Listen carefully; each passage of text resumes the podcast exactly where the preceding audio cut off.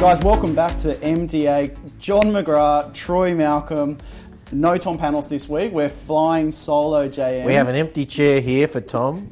he's, he's been It was respect to Tom because this it's not MDA without Tommy here. We love him to death, but uh, he will be back, I suspect, next week. Yeah, he's talking back with our week. listeners. But hopefully, we have thousands of people eager to hear what perhaps this week's topic is. I thought this was an important question to bring up today, but recently I was at a session with you and we were kind of we were in the room and I heard you say something that to our agent group that really s- struck a chord with me. Mm-hmm. You were talking about the skills of agents back in the day and the s- real skills that agents need today. Um, what did Yeah. you mean by that? Yeah, I think I called it Troy the real skills, and, and my, I guess the implication was perhaps the skills you need today are different from the skills you needed yesterday. And I think, yeah, to some degree, the obvious ones there are around things like social media.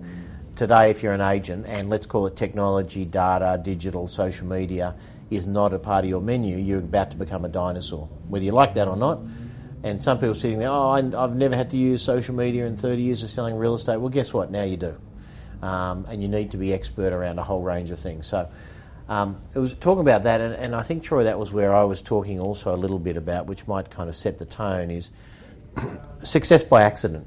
So I think there's been a lot of people over the last few years that have been working for good companies and they're good people and they've been uh, embedded by or enveloped by a great market and they've been out there and property has to some degree been selling itself, not always for the best price, but it sells itself, you know, in a bull market. And a lot of people have kind of looked pretty successful and I think if you peek behind the curtains maybe they haven't been doing what it's going to take going forward, let's say, to be mega successful. So, success by accident is sometimes you can actually fall upon success, become to a degree successful, um, without being highly organised, um, highly planned, even highly skilled, Troy.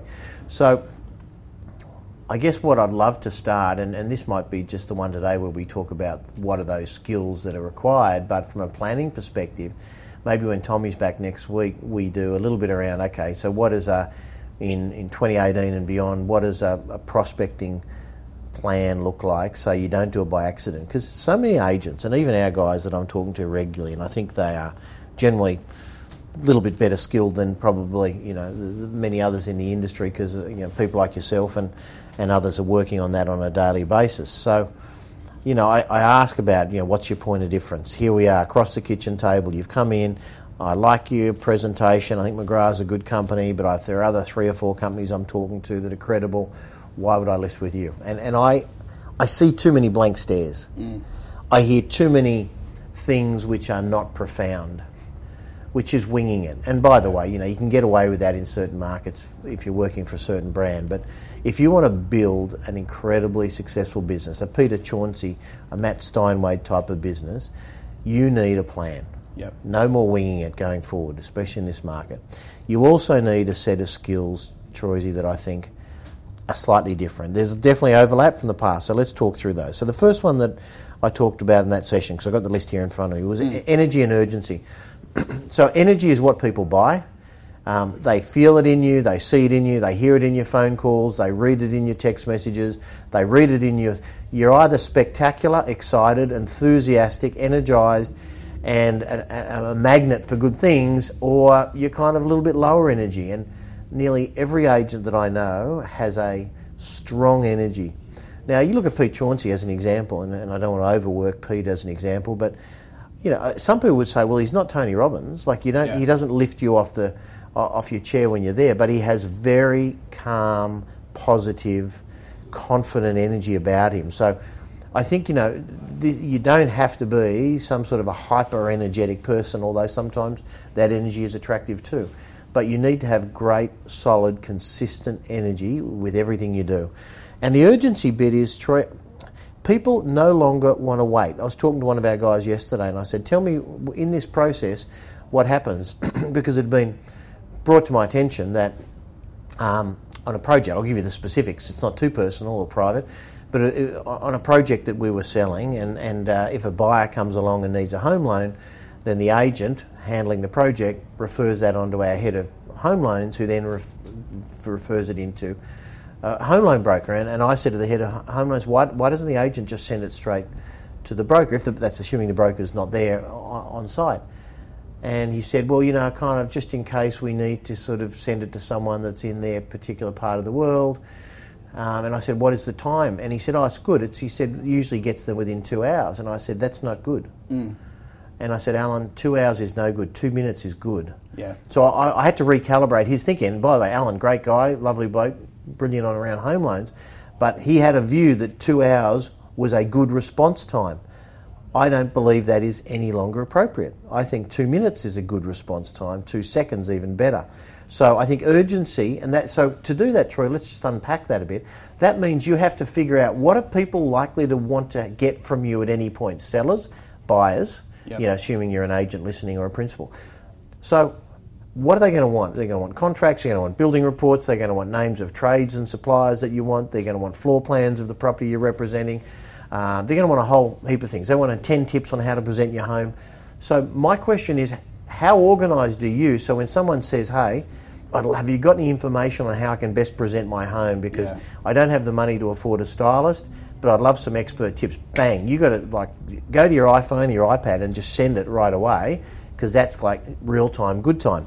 The other one on that, John, oh, there's a famous story about Matt Steinway and his team. They do shift work on every single email inquiry that comes through to REA Yeah. online as a portal.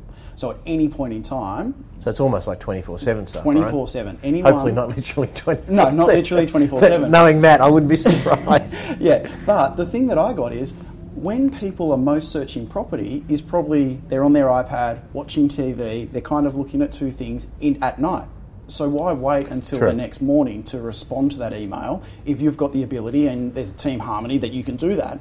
Why not do it straight away? Yeah, which And is I where artificial intelligence is going to come to its fore. Yeah. Because at a basic level, it will provide almost anything you need in real time. in real time, but it'll also understand the message. Because the other thing that I constantly get frustrated with when I kind of go out and check on and look at recruits and things like that as email inquiry goes out to see the time in response that we implement into our learning and development department to increase times um, is one of those things that if it's an Autobot response and it does answers everything but the question you're asking, that's a frustration. So you've Yeah, got to look at those pain points as well for, for Gotcha. I guess potential buyers. 100%. What else? Next one is product knowledge. And again, we've talked about this, but I still talk to agents and I say so. And I often just test them, as you know, Troy. I kind of test them to, to really probe and see where they're at and to be a bit cheeky and to have reinforce the importance of product knowledge. So I'll often say to someone, so, you know, um, what GCI did you write last year? What, what's the average price in your market? What's the five highest sales in your market? And again, I, I see too many blank stares. You, you need to know this stuff. You need to study your market, your business, your metrics, your customers like a Harvard study. Yeah. This is not about, oh, you know, there's kind of some investors and there's some owner occupiers. Oh, there's a few people that are from China that buy in our market. You need statistics, man. You need to have detail. So when you stand in front of a client, you say, well, you know, 68% of properties in this market sell to someone that lives within five kilometres. So we're therefore going to channel a lot of our activity into social media targeting local people. 23% live elsewhere in Sydney or New South Wales, and you know, 12% what, whatever. You need to know your stuff, and and this is not just about data and metrics. This is about who's the local owners of all the stores. Yeah. Uh, who are all the conveyancers? And you need to know relationships. You need to know the history of an area. You need to know the heritage. You need to know the architectural styles. What makes them different? When was that house built? Um, who are the best designers, interior designers? So information is key. So don't just think you have to know what sold last week. You have to know everything. So for me, and, and I was coaching one of our agents in, in uh, Gold Coast yesterday via Skype, or via Zoom actually, and I was just saying to her, you know, like, and she's newish to the industry and, and I think got, got superstar potential. But I said to her, you know, because she was saying, you know, sometimes people come in and they, they kind of pick apart the fact that I don't have a lot of sales yet and I'm fairly new to the industry. And I said, you know, incredible product knowledge will overcome that for most people. If they meet someone who's been in the market a month, but they have incredible depth of knowledge and expertise, they're not too worried. If they meet someone and they discover you've been in the market for six months and you're sketchy on your product knowledge, they're going to move on to the next agent. So that was the next one.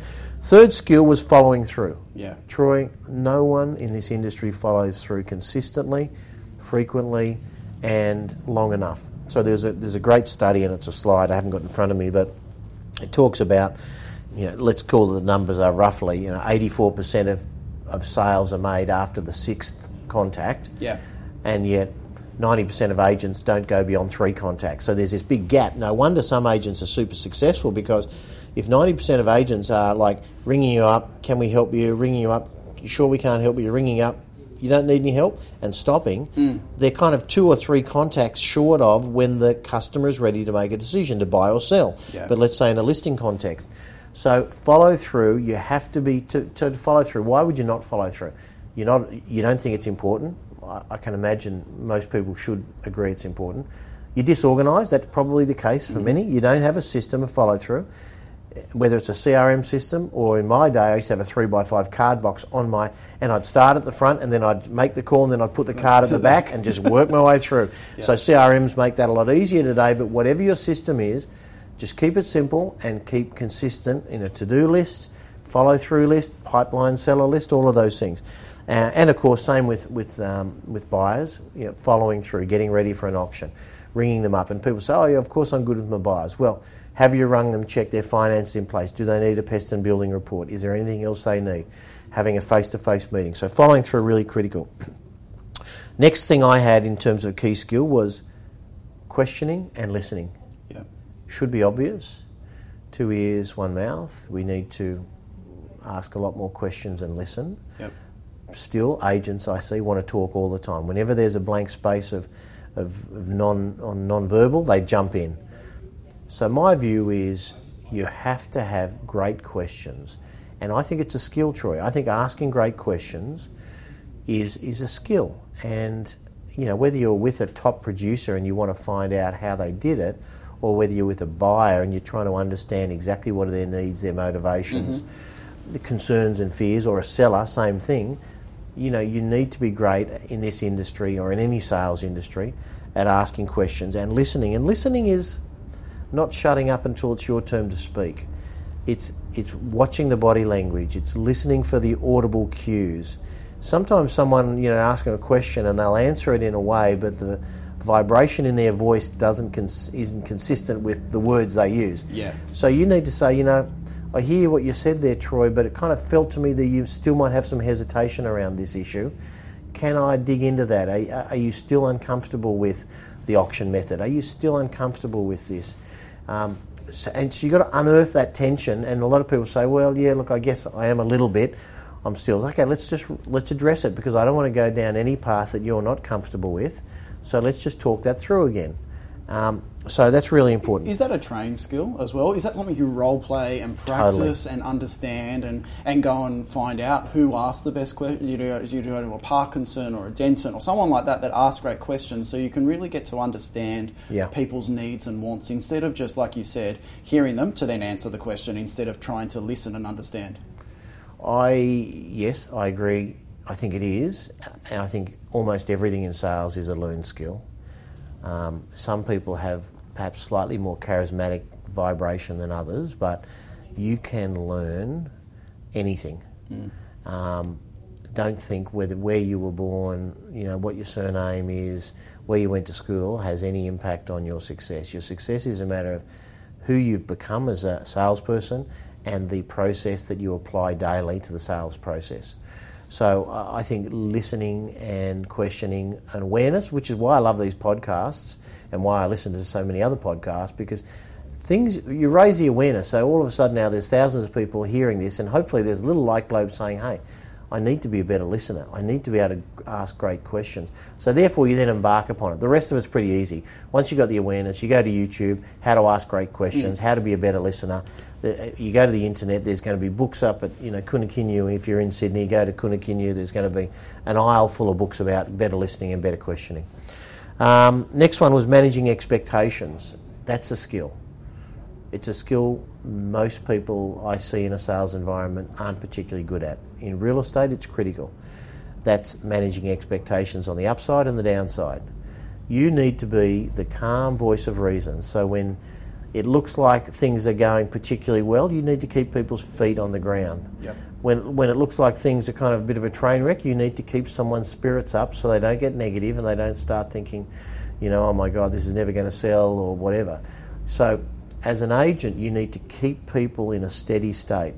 So, I'll give you an example, Troy. Um, 20 contracts out Yep. on a property. Oh, it's so great, John. I've just rung the vendor. They're so excited. We've got 20 contracts out. The auction's this weekend. Oh, this is going to be a, amazing. And I say, okay, that's fantastic. But guess what? Last week you told me you had 14 auctions out, and yet you told me three bidders turned up to bid. Yeah. So, is relaying that. Now, by the way, you, you, you never don't tell the truth to a vendor, but so, the way you say it. So, I would say, Troy, look, I'm really satisfied that the marketing program has unearthed every prospective buyer in our market.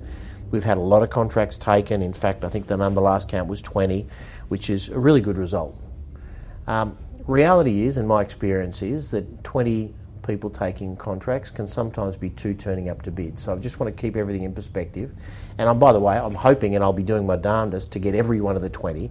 But my experience tells me that you know people have second thoughts. Some people have got nowhere near the right budget. Some people are just dreaming without the capability to fulfil the dream yet. Mm-hmm.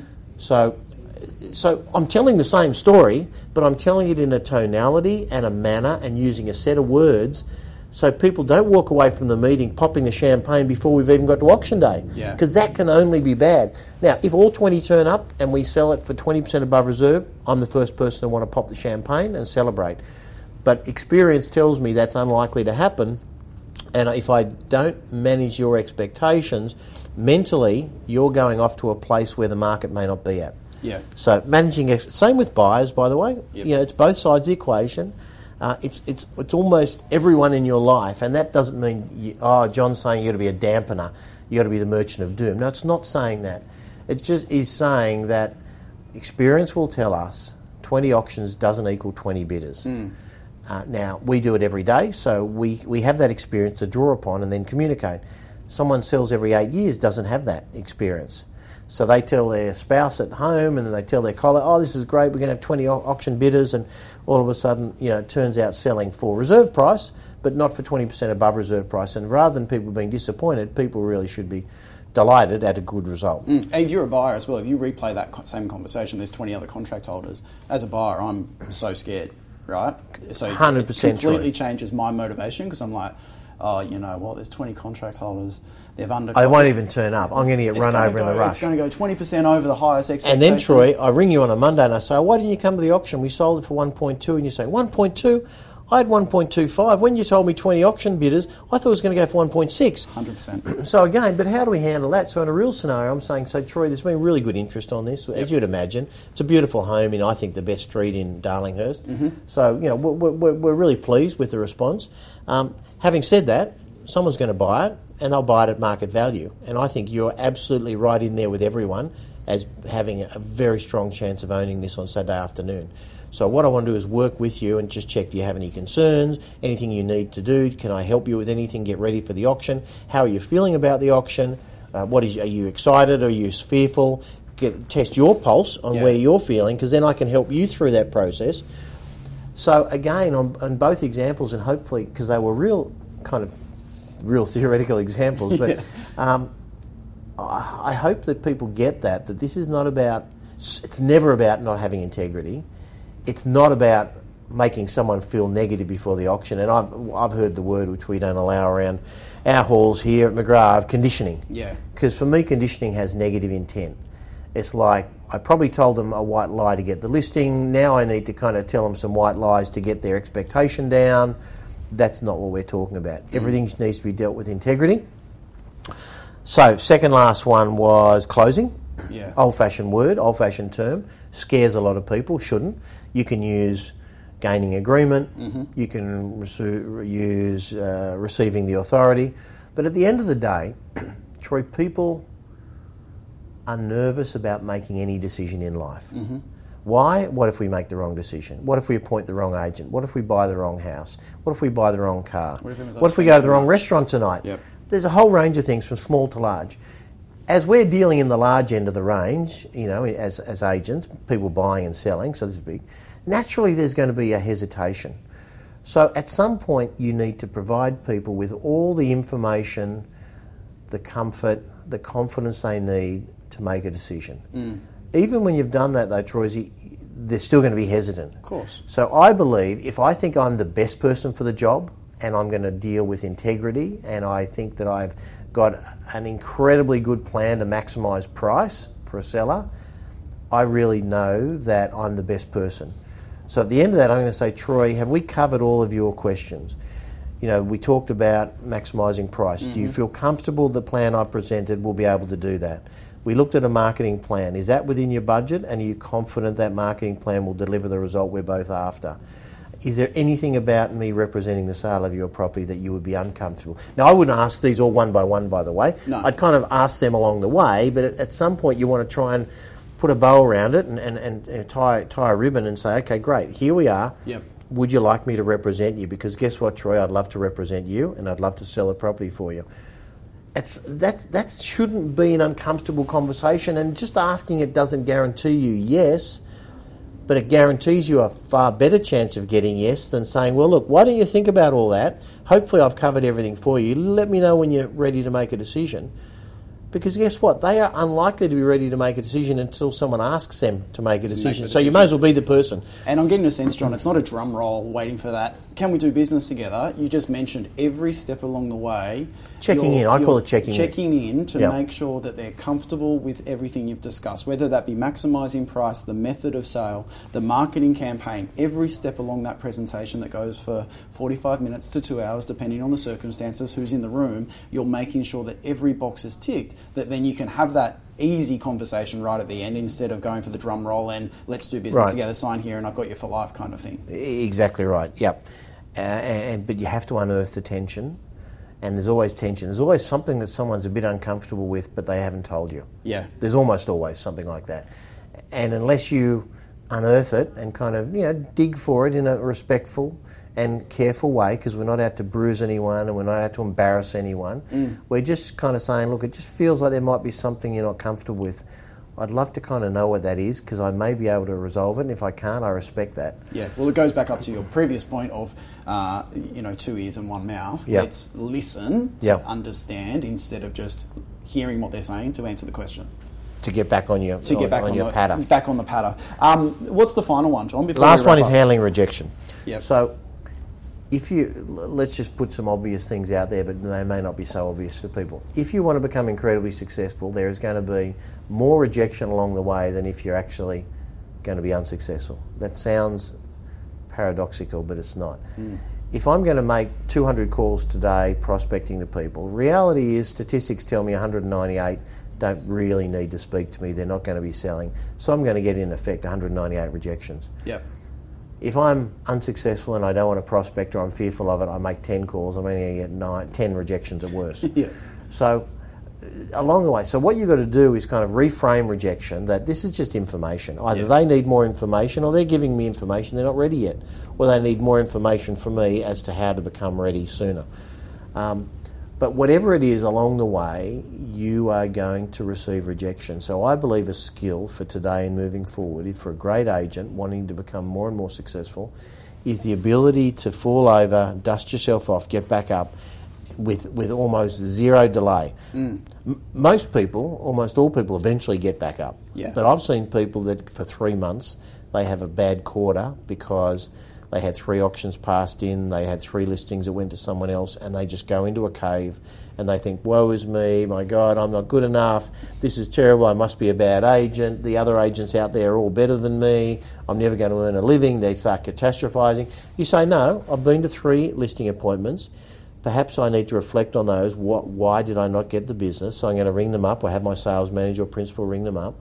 Um, I need to learn from that. So the fourth one, fifth, and sixth ones I go to, I'm better. But reality is, no one out there is better than me. I have the capability of growing a great business. So handling rejection is a skill. So if we just run through those, energy and urgency was kind of the first one Yep. product knowledge, not just around values, but around everything community, everything, and life product Yeah. knowledge. Three, following through. Really important, consistent um, process. Next one is questions and listening. This You need to be expert at, at extracting information.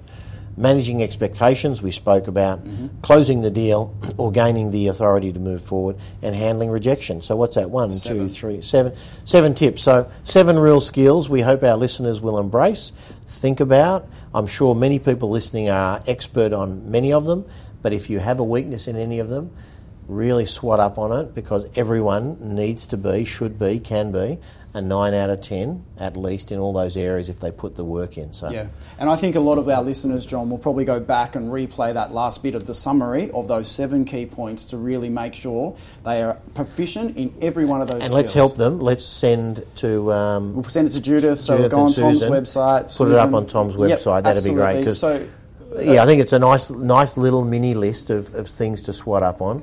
So we'll we'll send that uh, to um, to you guys to have a look at. Yeah, perfect. Guys, we want to thank our sponsors again, REA, continuing to support Million Dollar Agent. Um, so much tools and access to information now, John, on REA, the sold section where you can go through and get a full landscape of every single sale to develop that product knowledge that we just discussed. Also, guys, just a reminder, AREC is coming up. ARECconference.com is where you need to go to purchase your tickets. I'm told by the Tret team that sales are well and truly Flying. on the way, flying out the door. So They please, can't wait to see Panos in all his please- glory Please don't up miss. there entertaining the crowd. Please don't miss these two days because I tell you what, every single person that goes to AREC, especially this year, as with every other year, it's 21 years, you're going to get the skills and knowledge, but tactical advantage over all your competition to go back into the marketplace and really deliver consistent results. Also, just a final mention, John, before we go, um, also we're running, this is the second last week of our competition to rate us five stars. There you go. I led the witness again Oh, and write did. a review on iTunes, guys. There's been so many. I think, John, at the end of the day, we're going to have to put them in a hat and draw them out because there is so much information there that's just everyone's been so nice. So thank you, guys.